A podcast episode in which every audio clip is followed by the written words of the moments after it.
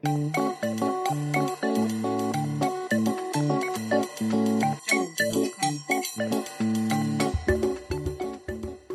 eu sou a Jéssica e eu ainda não sei tirar uma foto não tremida. Oi, eu sou o Franklin e eu ainda não sei porque eu não comprei uma analógica de novo, que desde que a minha quebrou. Oi, eu sou o Gabriel e eu ainda não sei o que eu quero dizer. Oi, eu sou a Bels e eu não sei se eu deveria ter bebido tanta água, porque eu tô gestante, tô indo no banheiro de 5 5 minutos. Não sei se vai funcionar, mas eu tô aqui pé no pai. Oi, eu sou o Igor, ainda não sei quando é que eu vou tomar minha vacina, mas não vejo a hora. Está todo mundo vacinado. Oi, meu nome é Luana e ainda não sei matemática. Nós, do podcast Ainda Não Sei, admiramos as variadas formas de expressões artísticas. Aproveitando essa paixão, resolvemos fazer entrevistas com pessoas que tomaram a decisão de fazer da arte o seu dia a dia e viver da mesma. Cito agora duas estrofes do poeta Carlos Drummond de Andrade, diante das fotos de Evandro Teixeira. A pessoa, o lugar, o objeto estão expostos e escondidos ao mesmo tempo sob a luz.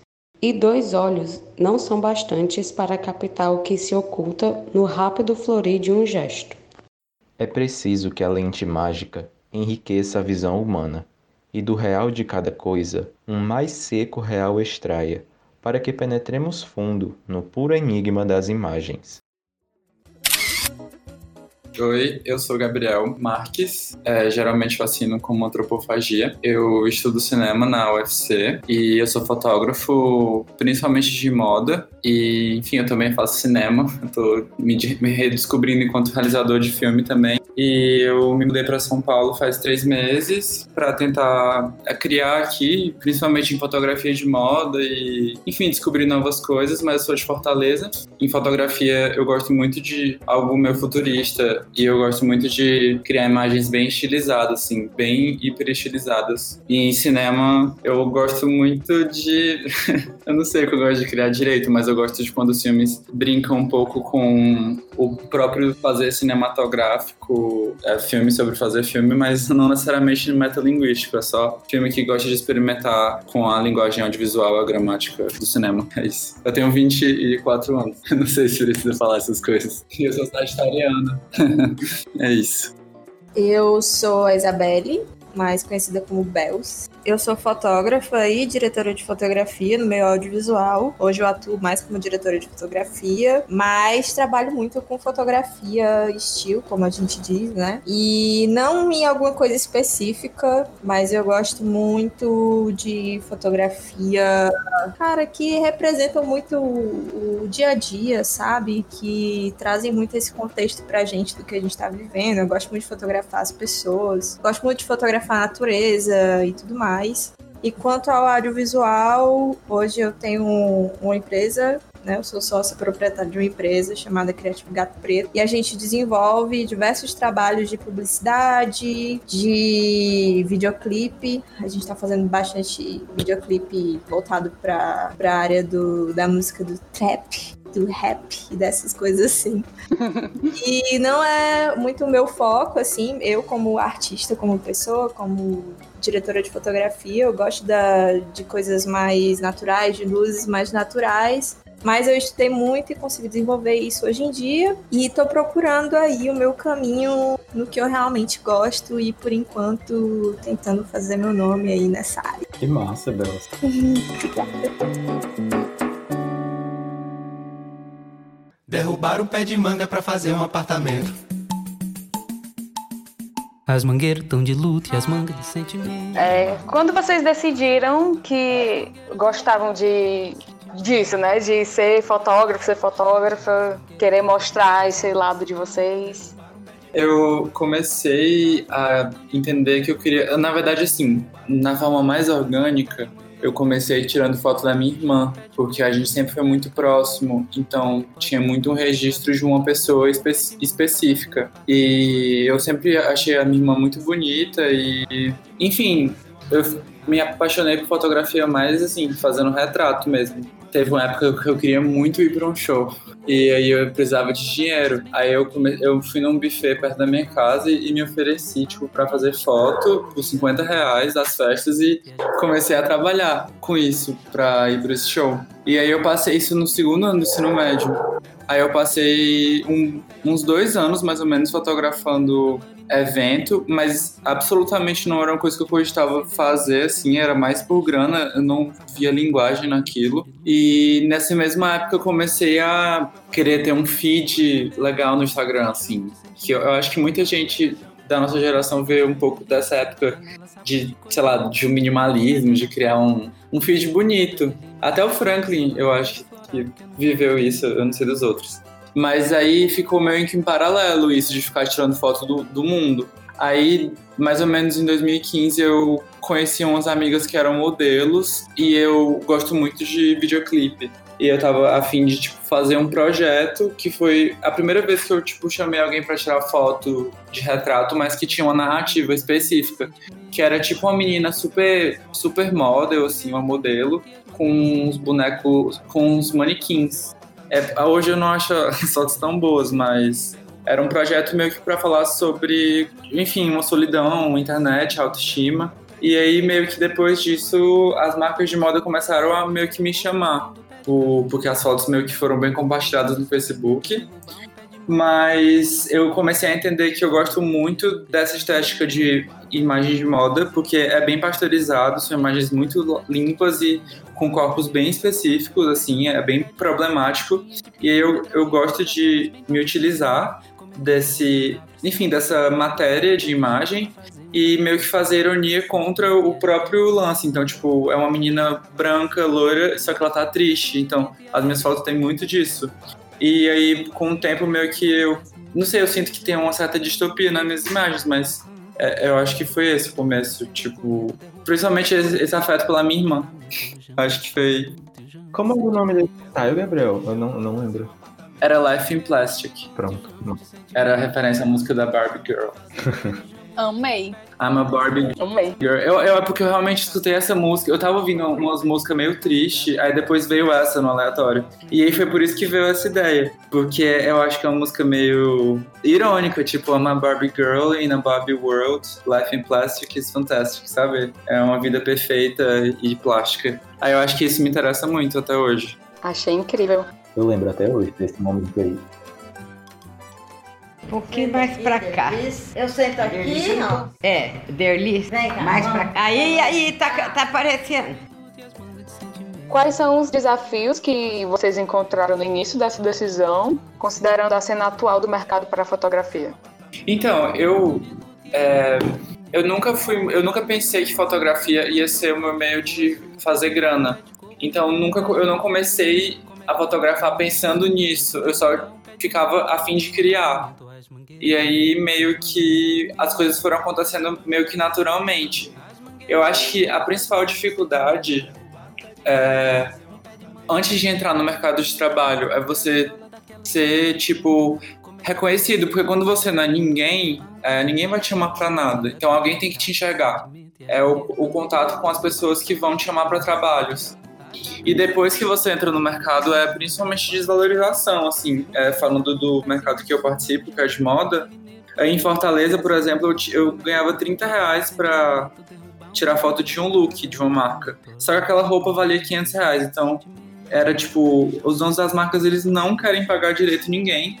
E claro que se você bota, sei lá, 20 looks vezes 30, é é ganhar 600 reais numa tarde, que parece muito.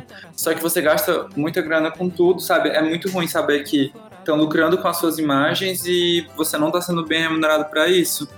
E eu acho que essa é muito, isso é muito desgastante. Principalmente porque quando te pagam, eles também não, não querem ligar muito para para o que você quer fazer, sabe? Você só faz o trabalho técnico. E eu acho que fotografar não é só ir lá e clicar num botão. Eu acho que, enfim, me chamam pelo que eu imagino também, sabe? Não é só a técnica. A- acho que isso me desgasta.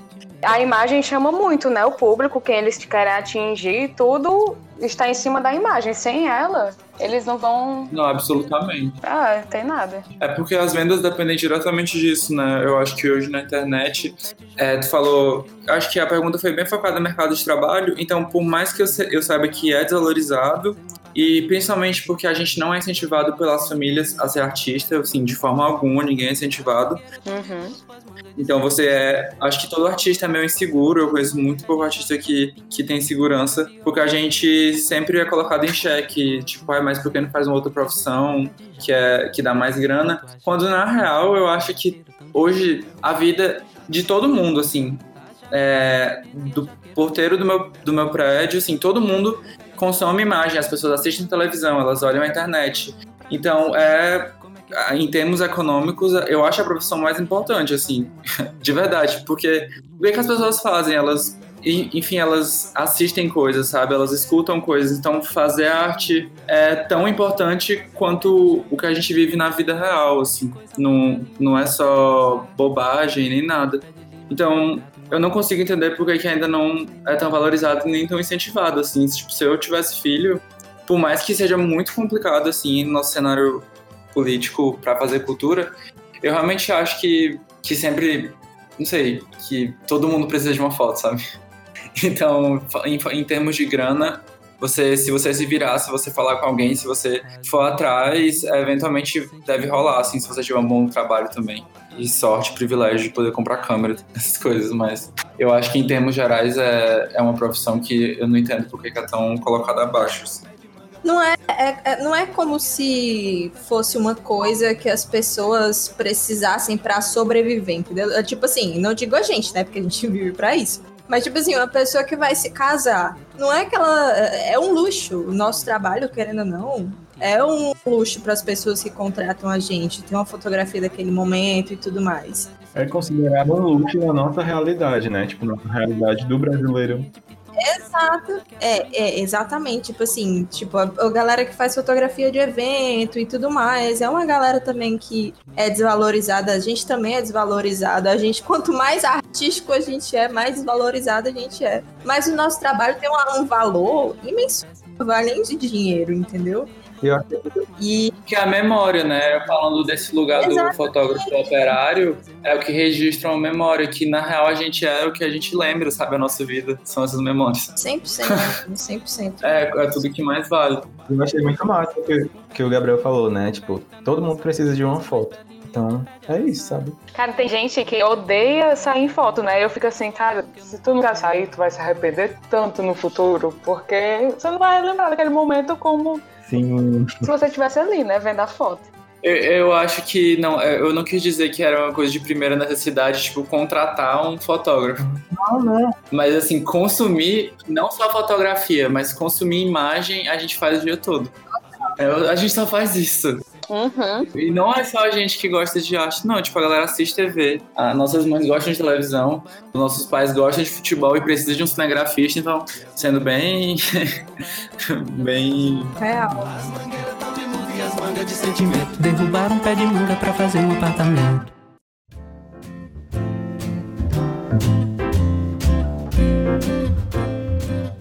É, quando é que eu decidi que eu gostaria, né, que eu gosto do lugar onde eu tô agora? Na verdade, a fotografia me acompanhou a minha vida inteira, assim, eu tive o privilégio de, de, de ter acesso a câmeras analógicas quando era pequena, vídeo de filmadora VHS, meu pai já era muito tarado nessas coisas, assim.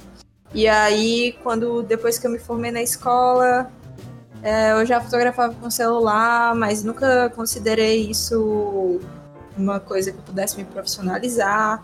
Enfim, exatamente por essa coisa que o Gabriel falou, de das pessoas né, não, não darem tanto valor assim pro que a gente faz. E eu sempre peguei isso muito para mim. Mas aí teve um dia que eu não consegui, cara, eu não consegui. E eu falei assim, me surgiu a oportunidade. Eu morava no Aquiraz até ano passado, então é é quase interior, né, praticamente. Isso não era muito acessível para mim também. Essa questão de vir para Fortaleza fazer um curso, ou ter acesso a profissional da área, ter acesso a a contatos que me pudessem apresentar isso. E aí eu tive a oportunidade de ter um curso nessa ONG, né, que hoje é uma OSC, que não é mais ONG, é uma OSC, chamada Tapera das Artes. E lá eu tive acesso ao curso de fotografia e de audiovisual. E aí lá eu comecei a me profissionalizar, ter contato com as câmeras. Eu tive aula com o Max Montenegro, que é da antiga Travessa da Imagem, que é um profissional maravilhoso, um professor incrível. E a partir disso que eu pude explorar o meu lado criativo imaginário misturado com técnicas dentro de um dispositivo de tecnologia que eu nem sabia que existia praticamente. Foi uma, uma coisa assim que me deixou maluca. E isso me deu, né, me deu a oportunidade de registrar tudo que eu queria registrar. Bom, eu decidi que queria ser fotógrafo de maneira mais sistemática e mais séria, né? Mais ou menos nesse período de 2015, 2016, é, eu já tinha necessidade, já tinha feito um curso de fotografia, um curso básico, e passei a ter necessidade de registrar algumas obras é, do escritório, do meu escritório de arquitetura, né? É, e aí eu, a gente teve a oportunidade para uma obra maior de, de convidar a fotógrafa Joana França, que é uma super referência para mim até hoje. É, e nessa oportunidade, tanto eu tive, eu pude acompanhar de perto né, o trabalho dela, acompanhei, eram umas obras no interior, então fui todos os dias lá, fiquei meio que tentando sugar ao máximo, né, assim, aprender ao máximo com ela. E também nessa mesma vinda dela para cá, né, ela é uma fotógrafa de Brasília, ela deu um curso de fotografia de arquitetura e um curso de três, quatro dias, se eu não me engano, e aí foi meu contato inicial com esse universo, né, e foi e aí foi depois foi uma questão de atualizar equipamentos, de ir é, estudando mais, né, vendo vídeos, uh, descobrindo fotógrafos, referências de fotografia de arquitetura, para ir levando a coisa de maneira mais séria, né. E as principais dificuldades que eu encontrei no começo, no meu caso, o que é uma dificuldade ainda hoje é uma questão mesmo de, de divisão de tempo, né, desses três universos que eu estou inseridos, assim, do ensino, da, da prática de escritório de arquitetura e da fotografia. E inicialmente, assim, foi muito essa questão do da insegurança que eu acho que é natural para todo mundo e, e, e também dessa busca dessa atualização de equipamentos. No caso da fotografia de arquitetura, tem lentes bem específicas para isso também, e até mesmo para alugar, que é, era um pouco mais difícil. Então, teve todo um, um, trabalho nesse sentido, né? Mas é uma coisa que é um aprendizado diário, assim, cada dia você escolhe um ponto assim que você pode melhorar mais, vai atrás de de, de mais informações, né? seja do, do próprio registro, seja da parte de adição, de aprender os softwares, etc. Na verdade, eu não decidi que queria ser fotógrafa. Tudo foi acontecendo muito naturalmente, né? Desde pequena, eu chorava, esperneava para poder usar aquelas máquinas de filme. E foi uma coisa natural mesmo. Eu fui crescendo, fui tendo vontade de fazer comunicação social, fiz na, na UFRN, na Federal daqui do Rio Grande do Norte. E tudo isso foi me levando a ser fotógrafa, né? E os maiores desafios que eu encontrei, eu acho que as pessoas encontram né, nessa profissão, é o acesso a equipamentos, porque querendo ou não, são muito caros. Então, se você não vem de uma família que tem dinheiro e que lhe apoia, que vai lhe dar equipamentos bons, você tem que ralar mesmo. E foi o que eu fiz. Quando eu estudava na universidade, eu consegui uma bolsa e com os 400 reais que eu ganhava, eu pagava as parcelas da minha câmera. Não sei até hoje como era que eu me virava nessa época, mas com 400 reais eu conseguia pagar 300 e pouco da parcela da câmera e o resto pagar as passagens de ônibus para ir trabalhar e estudar, né? Mas é um, é um desafio, né? Como todas as profissões, mas eu acho que esse acesso a ter que ter dinheiro faz algumas pessoas desistirem. E aí, além dessa questão do equipamento, eu vejo também uma dificuldade é, tanto para mulheres quanto para pessoas negras, né, indígenas entrarem nessa área, porque os, ro os rostos as referências, as maiores referências são citadas em filmes, em livros, em exposições, são de homens brancos que vieram de uma família geralmente rica. Então, eu acho que na verdade, como todas as profissões, né, ainda tem esse preconceito, essa bolha, essa dificuldade de você entrar nessa bolha. Eu que trabalho com festivais de música, é, sinto muito na pele quando eu tô lá em cima do palco, rodeada de homem, mas é uma coisa que com o tempo a gente vai conseguindo desconstruir e que futuramente eu espero que esteja tudo mudado, né? É, eu acho que as minhas principais influências foram principalmente o fato de eu ter assistido muito videoclipe assim quando eu era adolescente e tudo mais. E eu acho que a cultura pop tinha muito isso de uma valorização da fama e de certa forma um futurismo, uma coisa meio que distópica em alguma medida.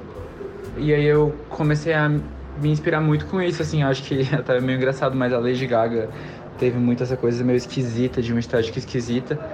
E aí, meio que caminhando mais para os dias de hoje, eu gosto muito do trabalho do Hugo Conte, que é um fotógrafo de fora. Eu gosto muito da textura das imagens dele, da atitude das imagens. E aqui do Brasil tem o Rafael Pavarotti, que, enfim, os dois não têm essa coisa do futuro nas fotos, mas tem uma estética muito demarcada e dá pra ver quando é uma foto deles, assim. Eu acho que é um pouco isso que eu quero, que é ter uma identidade muito demarcada. E com esses assuntos de futuro, de distopia, é, de máquinas, assim. Eu acho que principalmente são os assuntos que eu gosto de falar sobre fama, exposição, internet. É, já eu, quando comecei, a minha referência maior era José de Holanda. Na verdade, ele ainda é. Ele é um fotógrafo pernambucano que agora mora lá em São Paulo. E a linguagem dele é mais de cultura popular, que foi justamente por onde eu comecei. Então, eu fui absorvendo muito a característica dele e fui desenvolvendo também a minha, né? E hoje em dia, junto com ele, a outra assim que eu admiro muito é uma fotógrafa de Minas Gerais, Isis Medeiros, o nome dela. E ela já vem do fotojornalismo. E ela também tem uma fotografia muito de denúncia, sabe? Então, eu acho que muito do que eu faço é uma mistura disso, de fotojornalismo e de uma linguagem mais de cultura popular das fotos. Eu acho que é isso. Então, eu acabei falando, né, na, na resposta anterior, a minha referência inicial Talvez a primeira tenha sido mesmo a, Joana França, assim, ela é uma referência até hoje. É, ela, ela registra tanto essa arquitetura mais documental, mas ela tem um registro incrível de, de cidades, assim, né, várias, principalmente Brasília, que é onde ela mora, seja de drones, seja, da, seja dos prédios de Brasília, exposições que rolam lá, então é uma super referência. Mas é, hoje ainda tem várias, poucas, assim, o Manuel Sá, dois grandes eu acho dois grandes mestres, Leonardo Finotti, Nelson Kohn, vários internacionais.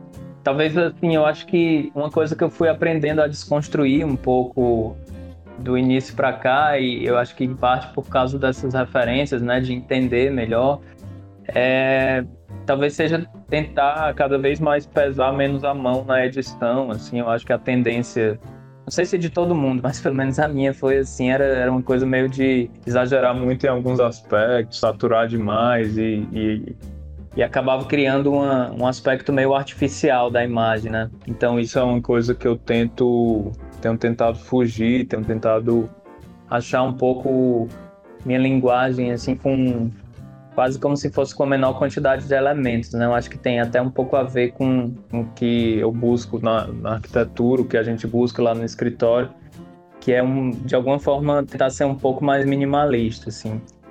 E especificamente na arquitetura, eu acho que outro ponto que eu destaco muito dessas pessoas que eu falei é é como incluir a, a, escala humana, as pessoas, né? Não, não só no sentido da escala enquanto dimensão, mas escala em relação ao uso também, né? Do, desses espaços. É, muitas vezes você acaba não fazendo isso. Outro ensaio, acho que passos E às vezes você tá ali num contexto de ensaio só com os clientes, só com, com os arquitetos, no caso, às vezes os usuários não, não estão lá, né? Mas tem que, sempre que possível, é uma preocupação que eu tenho, assim, de, de tentar inserir um pouco esse, esse uso, né? Essa, essa, essa figura humana nesse, nesse registro das fotos. Aí eu vou ficar. Ah, em cima de mim. Como é que é pra falar? Ah, Pênis. Quais as habilidades fundamentais para o fotógrafo na cena atual? Tipo, dicas para quem quer iniciar, quer começar? Um, eu acho que a principal dica é tentar estudar, tentar sair um pouco da superfície das, do que é mais famoso na internet, ficar sempre salvando coisa, porque eu não acredito muito em referência que seja imitação, mas você vai criando um universo de, de banco de dados assim no seu cérebro que ajuda na hora de criar.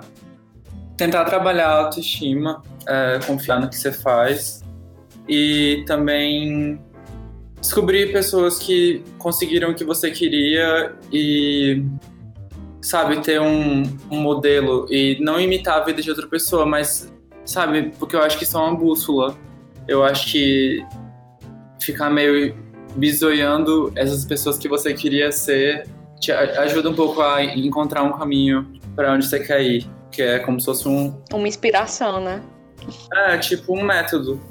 Tipo, às vezes ler biografia é interessante de outros artistas e eu acho que é isso. Mas principalmente tentar confiar em si e não se comparar. Eu acho que essa é a principal.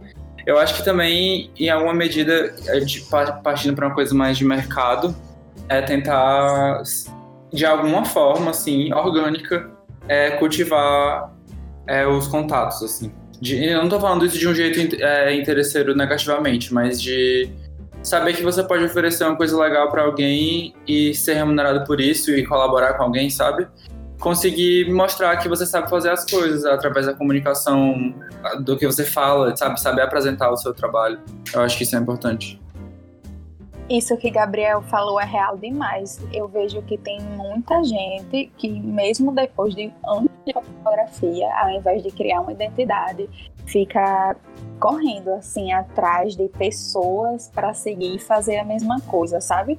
Eu acho que isso é cópia, né? Não é mais referência. Eu acho que, tipo assim, no início, quando você está começando, e tal, que é justamente o que o Gabriel falou, que você vê uma pessoa que você se inspira e tal, e vai tentando seguir os caminhos dela, sendo que chega um momento que não dá mais, né? Que a pessoa começa a criar sua própria identidade. E, infelizmente, tem pessoas que, mesmo depois de anos, continuam copiando outras, e eu acho que isso é uma coisa que ninguém deve fazer, né? Em nenhuma área. Eu acho que a primeira habilidade que você tem que ter, infelizmente, é se fazer de doido. Porque às vezes a gente precisa se fazer de doido, gente, nessa área, assim, é uma loucura, é muito doido.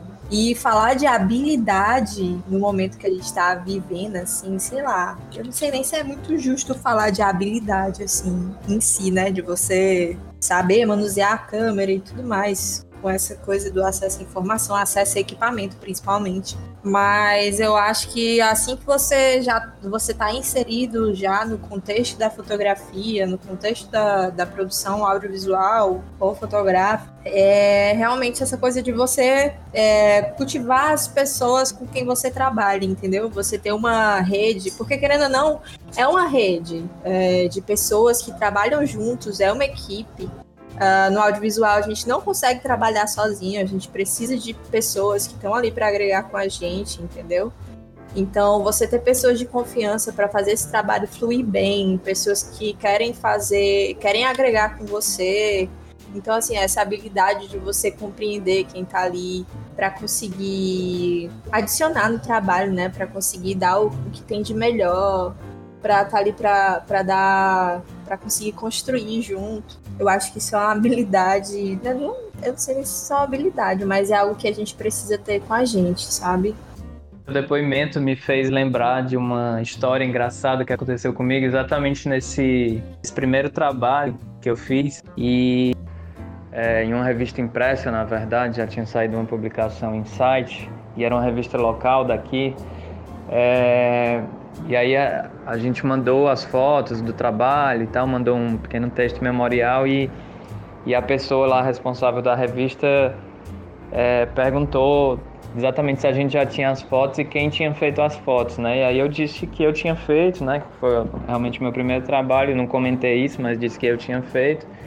E a pessoa, Igor, você é fotógrafo? E aí eu fui meio pego de surpresa, assim, com essa, com essa pergunta, né? Tipo, será que eu tenho que ter alguma carteirinha? Será que eu não podia ter falado isso? Eu tô ofendendo alguém e tal. Mas que na verdade eu disse, sou, né? E, e que de fato era o que eu estava me tornando, era o que eu já estava estudando há, há tempos para fazer, né? Então foi um tanto quanto assustador, assim, essa, essa pergunta. Eu fui pego de surpresa, mas acabou que deu tudo certo, foi publicado e tal.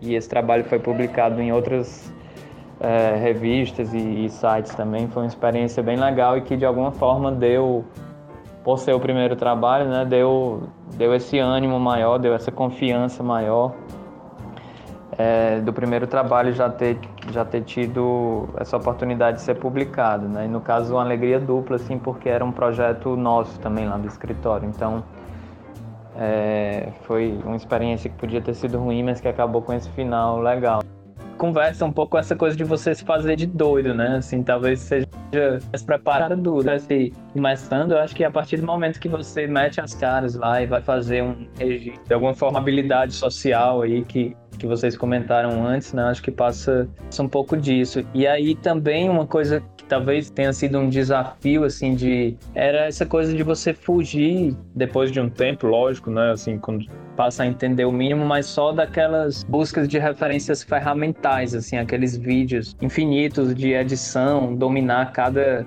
mínimo detalhe do Photoshop, do, dos programas de edição. Então, uma coisa que no meu caso sempre foi me interessando muito, muito mais por, pelas entrevistas com, com fotógrafos ou, ou mesmo depoimentos de arquitetos, assim, falando de fotógrafo, para entender às vezes como é essa dinâmica de trabalho e, e, esse outro lado, que não é só o domínio da câmera, do equipamento e o domínio do, do programa de edição, né?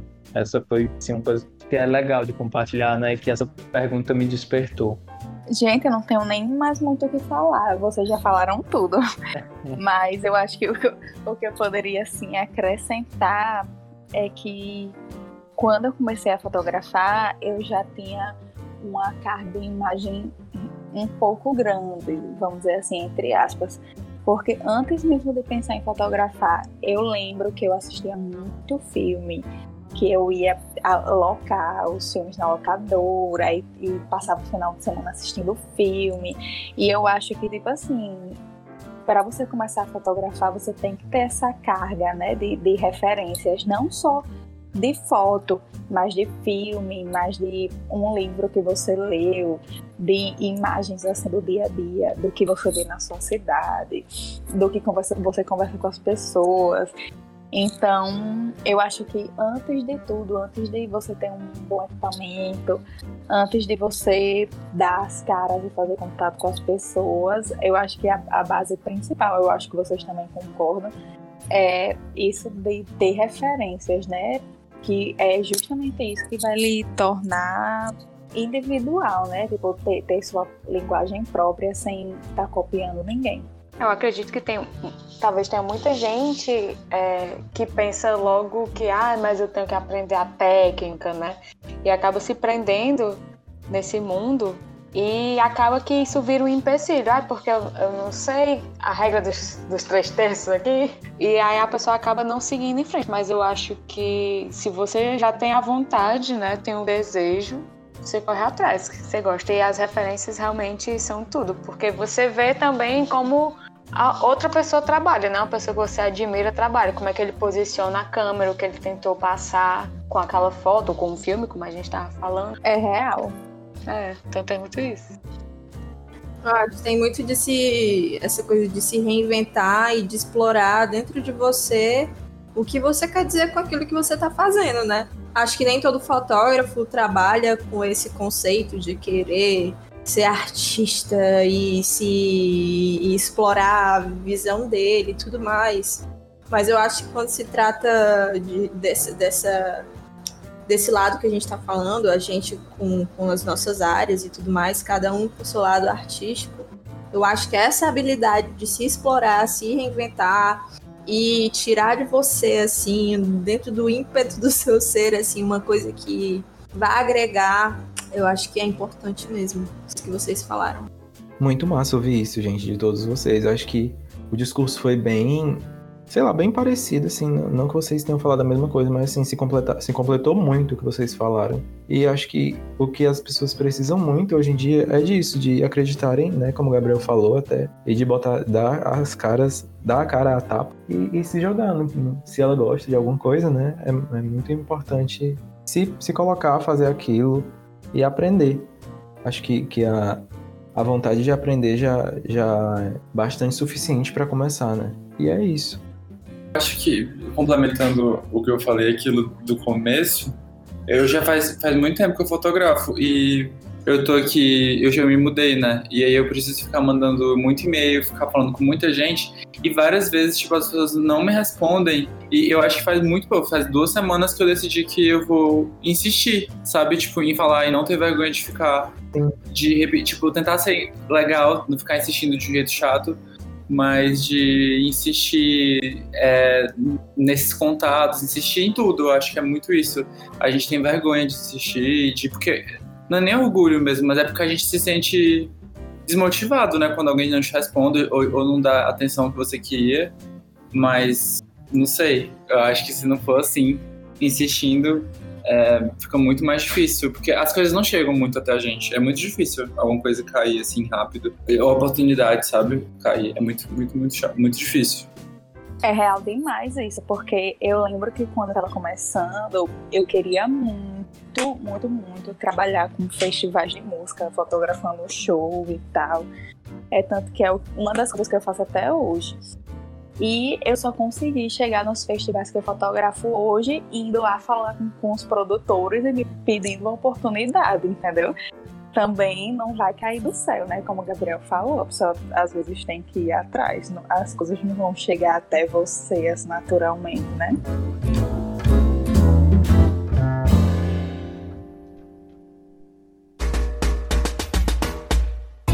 É isso então, gente. É, acho que a gente, o nosso papo já foi bem, bem interessante até agora. É, a gente pode já ir se encaminhando para o final. E, e, eu queria que, tipo assim, para finalizar, que cada um de vocês é, deixasse uma mensagem, né, para os amantes da fotografia e para o público que ouve a gente do podcast ainda não sei.